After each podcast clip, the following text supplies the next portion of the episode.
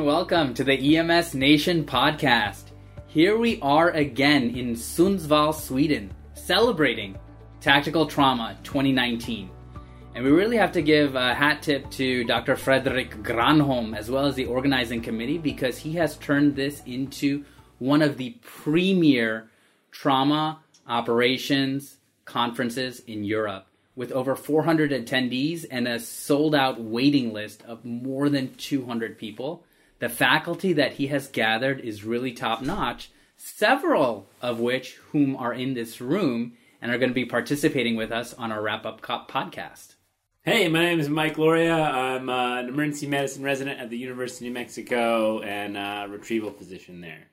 Mike Abernethy. I'm a flight physician and professor of emergency medicine at the University of Wisconsin. Hi, I'm Kate Pryor. I am an anaesthetist in the Royal Navy. That's the British Navy for those who don't speak English. and I'm Dr. Wibble on Twitter. Hi, I'm Mark Forrest. I'm an anaesthetist intensivist in Hemstock from the UK. Hi, Leilani Doyle. I'm an anesthesiologist in the Canadian Armed Forces and Twitter handle at Doyle Leilani. So, one of the first sessions of the morning was especially intriguing, and as an EMS medical director, I value the forethought and planning for mass gathering exercises. But Jeff Yost is a paramedic from Las Vegas, and he was actually off duty and participating with his ambulance agency at the Country Music Festival in 2018 when he inadvertently stepped into the largest civilian active shooter of all time. And that was a harrowing experience. Yeah, I found, you know, it was really interesting hearing, you know, he's a trained paramedic, but yet, you know, an immediate bystander. His initial reaction to it, and again, he gravitated towards the raid station and described how, you know, at a concert like that, they're set up for dehydration, bumps and bruises, you know, absolutely nothing for severe trauma. And, you know, describes, you know, the situation they did not know initially, you know, where things were coming for from. There was mass panic. It talks about how you know they tried to get some of their casualties out of there, but it was you know they had some severely injured people for over 45 minutes. But um, but again, I you know I've read some accounts, but hearing it first person was really intriguing. I think, like most uh, incidences, you you you know, comms seems to be the the common issue. Comms always fails. That's been my experience in military settings, so that wasn't surprising. But what the lesson I got from him was to assign a civilian uh, bystander to each patient because there were plenty of civilians willing to help. And that meant that there was at least someone on every patient, and they could come to you and tell you whether the patient deteriorated or not but you didn't have to um, be uh, eyes on everyone. That you could use the civilian assets that, that came forward to help to to great effect. I think that was a great point. Is just because of the nature of the country music festival, there were a large number of EMTs, nursing staffs, paramedics, other um, hospital care providers that were able, willing, and ready to provide support in this incredibly chaotic situation.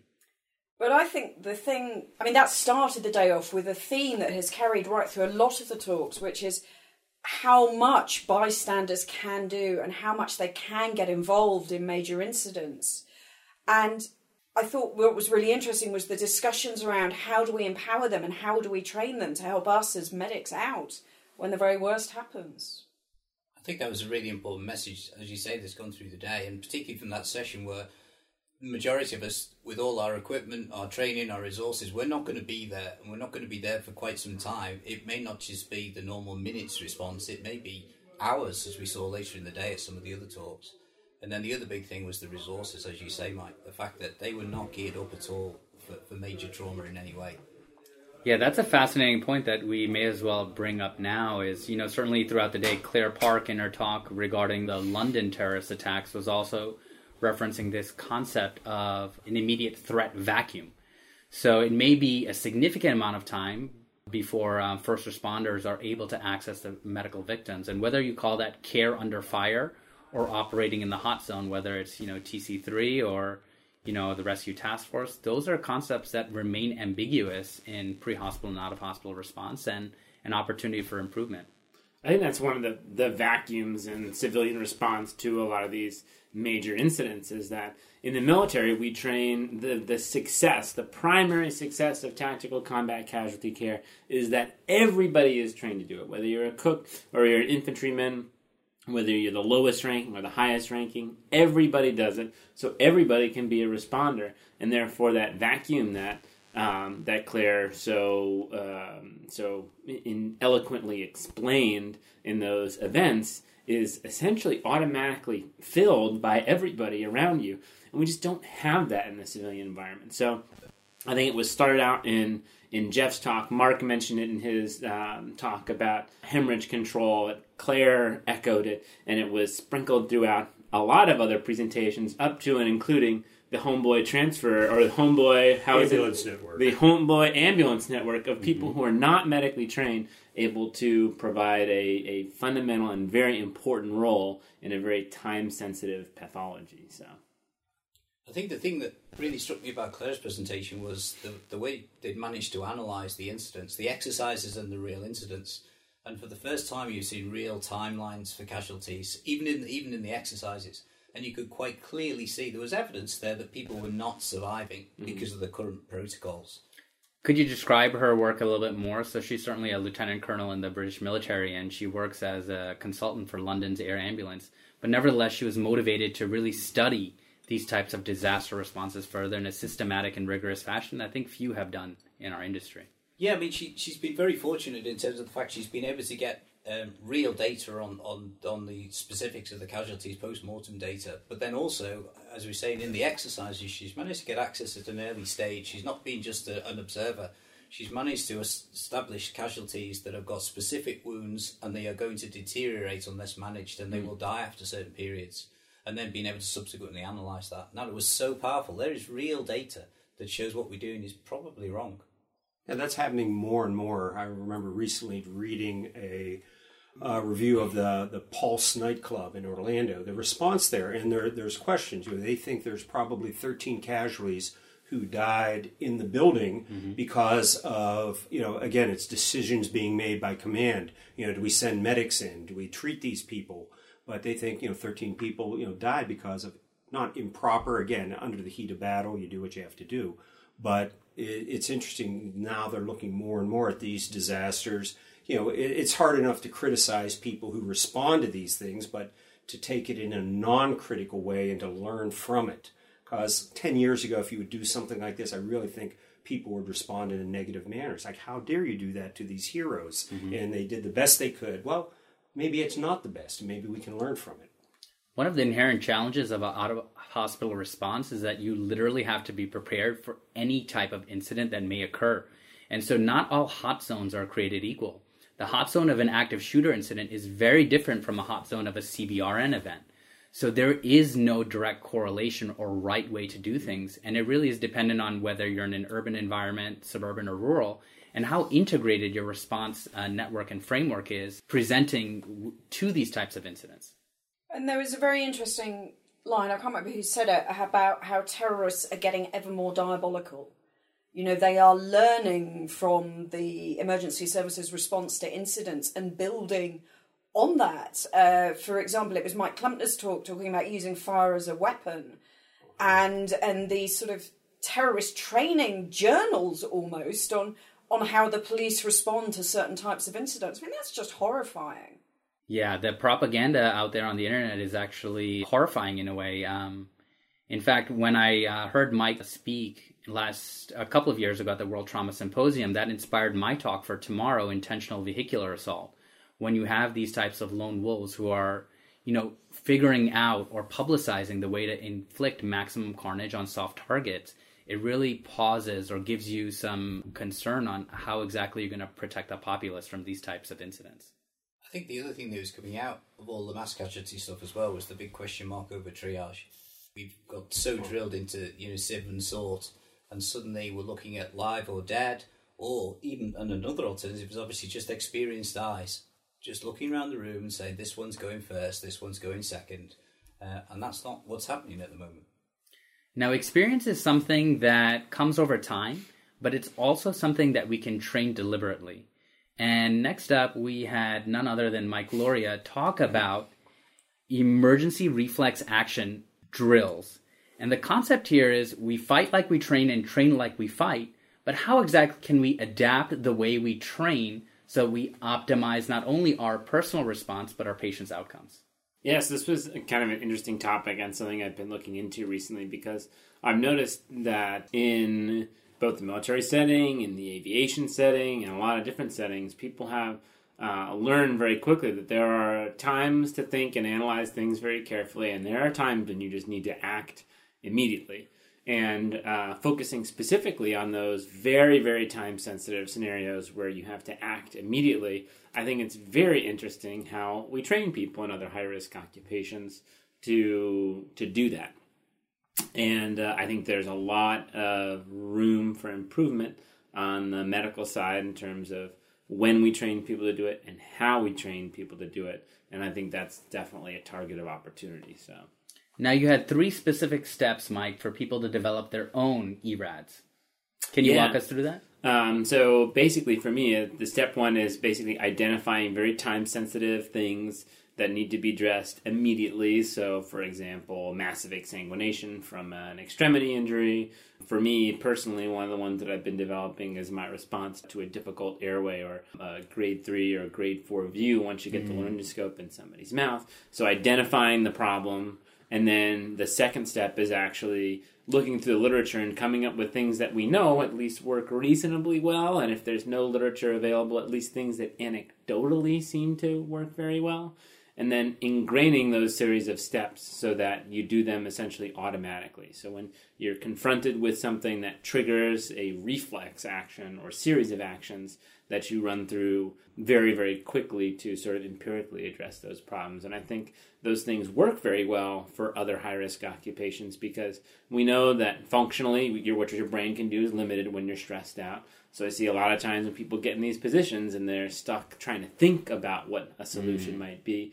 And that's really, really hard to do under those circumstances. But if you have a series of empiric actions that you know seem to generally work pretty well to fix those problems, I think executing that action pattern very quickly could be helpful. Can you give us a definitive example from uh, industry not in healthcare? So, in aviation, one of the examples I gave today is the response to inadvertent instrument meteorological conditions. So, you basically get caught in a, a situation where you can't see the ground, your visibility is very quickly reduced, and how you respond in that situation is very important. Hunting around and trying to come out of the clouds down to find the ground, you may find the ground a little quicker than you anticipated, uh, and that could potentially be very dangerous. So, uh, executing emergency procedures to climb wings level, talk to somebody, and get an IFR approach if you have that available is going to be very important. So that's that's one particular one. There are, I would say, ample examples that the military has adopted over time to help soldiers and other operational personnel deal with very dangerous combat situations and whatnot. So I think there's actually quite a few. Yeah, we hmm. talk about challenged bandwidth, but I don't think anything would challenge your bandwidth as much as having some bullets whizzing by your head. You know, so It is definitely very challenging in that sense, yeah. I love the way, Mike, that you described it as those drills sort of teach you when to think, but also more importantly, when not to think and act hmm. reflexively. Because you use that great example of the mnemonic dopes. I am so not one for mnemonics. You know, I go into a set of drilled actions rather than hmm. trying to think, now what did the D of dope stand for? Mm-hmm. Right, and it's counterproductive in that situation because then you spend all of your time trying to remember what the acronym stood for or, or think about it while there's really and often a handful of things that commonly cause the problem and you could just act to fix them empirically. It's the same for checklists, isn't it? But we always say when it when it's a real emergency, you often haven't got time to go and get the big long checklist off the wall and work all the way through it. There's a time and a place for them, and as you highlighted beautifully, that you know in this sort of situation, you need to just act on instinct and on your basic training. Yeah, I thought that was a great example citing the military experience. When you're getting shot at, it's not the right time to pull out a checklist and say, What do I do when I'm getting shot at? It's an instinctive set of actions that you immediately uh, employ to save your life and to save your comrades' lives. That's actually one of the things that that I always talk to people about is because the common misconception is that well, you know, like pilots use checklists in emergencies. Well, they do, but if the plane is falling out of the sky actively, they don't necessarily default to the checklist. Once you can actually keep the thing in the air, yes, there are a series of emergency procedures that you can run through, and you absolutely should use a checklist. But there are definitely times where it's hmm. not that helpful. Well, as you pointed to the double IMC, there's definitely a checklist for that, but you're not going to pull that out. I mean, the first thing they make the decision let's get in the clouds, let's keep the wings level, and let's climb. And mm-hmm. then pull out the checklist. Okay, you got to talk to center, you got all these other steps. But the initial reaction, yeah, has to be almost brainstem. Mm-hmm. Yeah, it's aviate, navigate, communicate. Exactly. Mm-hmm. Now, another one of the lessons that was tantamount from the military is preventable deaths and exsanguination. Mark, your talk two years ago was a hit on um, pre hospital massive bleeding. This year was an evolution on that talk. You want to give us some of the salient highlights? Yeah, I, I think I'm always preaching to the converted with this audience, so it's a bit of a tough topic really, because you know if there's everyone in this audience that can't put a tourniquet on, they're in the wrong conference. Um, but uh, I think we we tried to look at some of the, the other stuff that's out there, some of the stuff that's in the pipeline, and there were lots of things last year that had a huge question mark over them with no publications and no research. So I tried to revisit some of those. Some things, you know, we mentioned the the XStat we mentioned the IT clamp, you know, papers starting to come through, still small numbers, but, but information coming. And then we moved on to some of the other things. We talked a little bit about Vetigel.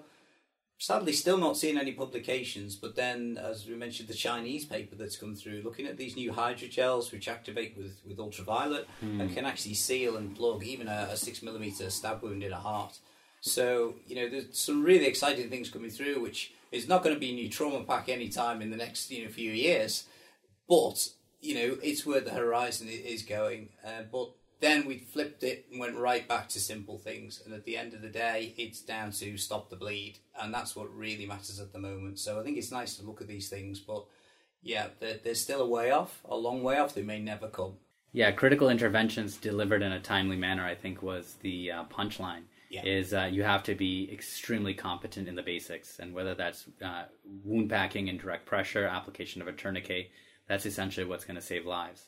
Now, regarding the IT clamp, I, fo- I thought it was fascinating that you uh, discussed a paper where in head and neck trauma, it can actually be fairly effective. Yeah, I mean, uh, there, there was two aspects we looked at. We looked at the, the use for massive hemorrhage control from uh, arterial bleeds in the thigh or the lower leg, and it performed really badly as compared to, say, a cat tourniquet, which we treat as the standard of care. Um, but in contrast to that, um, we highlighted the fact that you know seven and a half percent of military uh, uh, wounds above the above the neck, um, neck and head, um, it results in high mortality. It showed that the uh, the IT clamp appears to work very very well in that group. Anything to do with scalp bleeds, neck bleeds, those typical wounds that are often quite difficult to pack or to get to or to manage. It does seem to work very well on that. I mean, there was I think they were quoting over 400, nearly 500 cases where it had been used effectively. And what's the update on junctional hemorrhages? So all of the junctional management tools, the the, the SAM, the JET, the CROC, they, they all seem to be effective when you try them in the lab and in the training set scenario. When you come to use them for real, they're still heavy, they're bulky to look around, they take time to put on. There's clearly a training issue. There's the skill fade comes quite quickly. And then the other big one was you come to move the casualty. They don't seem to stay in place. They do seem to they do seem to move. The one that seems most popular anecdotally is, is the SAM. I've got no commercial interest there, by the way. Uh, it, that seems to be the most popular in terms of application, and it does seem to stay more put than the others. And of course, it's a pelvic binder as well, which is another plus. Still a big question, and just packing, uh, you know, and, and, and keeping monitoring the casualty is probably more important. One of the things that I found fascinating is while we inherently all operate in a team environment, in terms of formal education, there's very little emphasis on leadership and how to operate effectively within a team. So, our surgeon captain, Dr. Kate Pryor, delivered an excellent talk on leadership and how actually to step up to be a confident leader and help support your team through difficult and challenging times. I'm particularly interested in inclusive leadership. I'm a training program director for Civilian School of Anaesthesia, and I have over 50% women. And I think women still struggle in healthcare because they don't necessarily see leaders and role models who they can aspire to be. You know, we work in an increasingly diverse environment with more black, Asian, and minority ethnic people joining the workforce and staying in the workforce. And I think as leaders, we have to try and make people feel, included and feel that they belong. Because I really think that helps that team cohesion, helps improving even retention of trained staff. You know, once you get somebody in and they feel happy and content, they will hopefully stay with us. Now, You were talking about some of the inherent bias. Uh, I had an interesting situation, one of our trauma resuscitations, uh, a couple weeks ago, where one of our younger female residents was doing a great job. She was the trauma leader, calling everything right, yet things weren't going well. People weren't listening. And I, you know, the old white guy with the gray hair, simply reiterated everything she said verbatim. And it was like, oh, you know, that, that's fine then. And then they went on with it. But yeah, it, it does exist, most definitely. I mean, it's a bit of a classic in healthcare. I mean, I regularly get called nurse. You know, nursing is an incredible profession, and I'm not dissing my nursing colleagues at all, but there's such an ingrained, I think, stereotype in the population that women in healthcare are nurses and the men are the doctors. Hmm. And that's really not the case anymore. But University of Wisconsin, or you know, surgery is the last bastion of the old boys. We have, I believe, over fifty percent of the residents are women, and I think about forty percent of the faculty. So it's really changing some dynamics. Because we all have biases, of course we do. You know, I'm not talking about the protected characteristics, age, race, gender, sex, sexual orientation, but it's those unconscious biases that I genuinely think we all have. So continuing on, there was an incredible amount of information regarding resuscitation during the parallel session, both intubation, the use of whole blood, and the response in pediatric patients. Yeah, Fa- Fabian gave an amazing talk where he questioned our whole timing of intubation in the, the hypotensive polytrauma patient. He, told a story of a case where I think we were all sitting there thinking, yeah, we'd tube that patient and then scoop and run. But in reality, he was saying, should we be adopting the, the leaking AAA approach of get them into theatre, onto the table, get them prepped, draped, scalpel in hand? For two reasons. One, the crash on induction with anaesthesia, but then the second thing, more importantly, he was stressing was the, the negative effects of ventilation and that's sort of effectively tamponade in the heart or obstructive, obstructing it as he described it.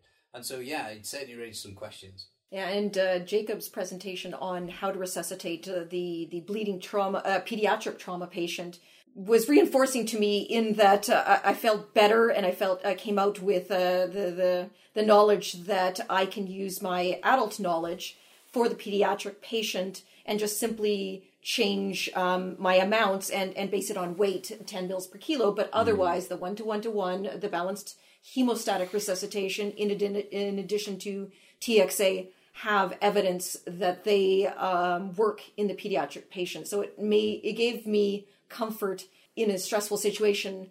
I can fall back again on my drills and uh, simply resuscitate them like I would resuscitate uh, an adult patient, which is what I know. Now, Leilani, you're very passionate about damage control resuscitation. Actually, you closed the conference. Tell us more about your approach to this type of critically ill patient. So, well, it depends on, on your setting. Obviously, if you are in a low resource setting, you may not be able to do what the literature suggests we uh, you should be doing.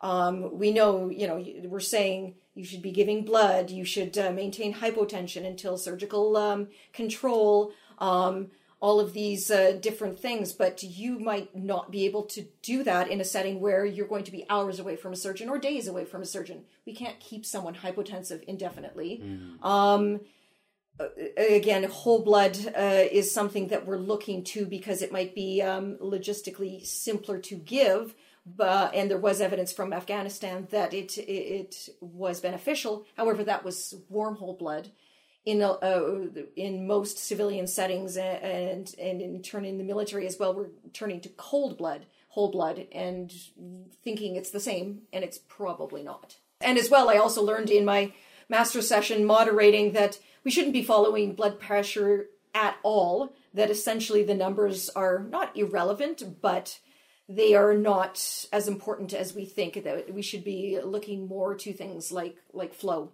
and uh, and there uh, there are ways that we can be doing that. Maybe not things that are entirely prime time ready, but at least things like ultrasound. And in um, a low resource setting, um, their color, their um, skin temperature, just by feel, are they cold, clammy? Do they appear shut down?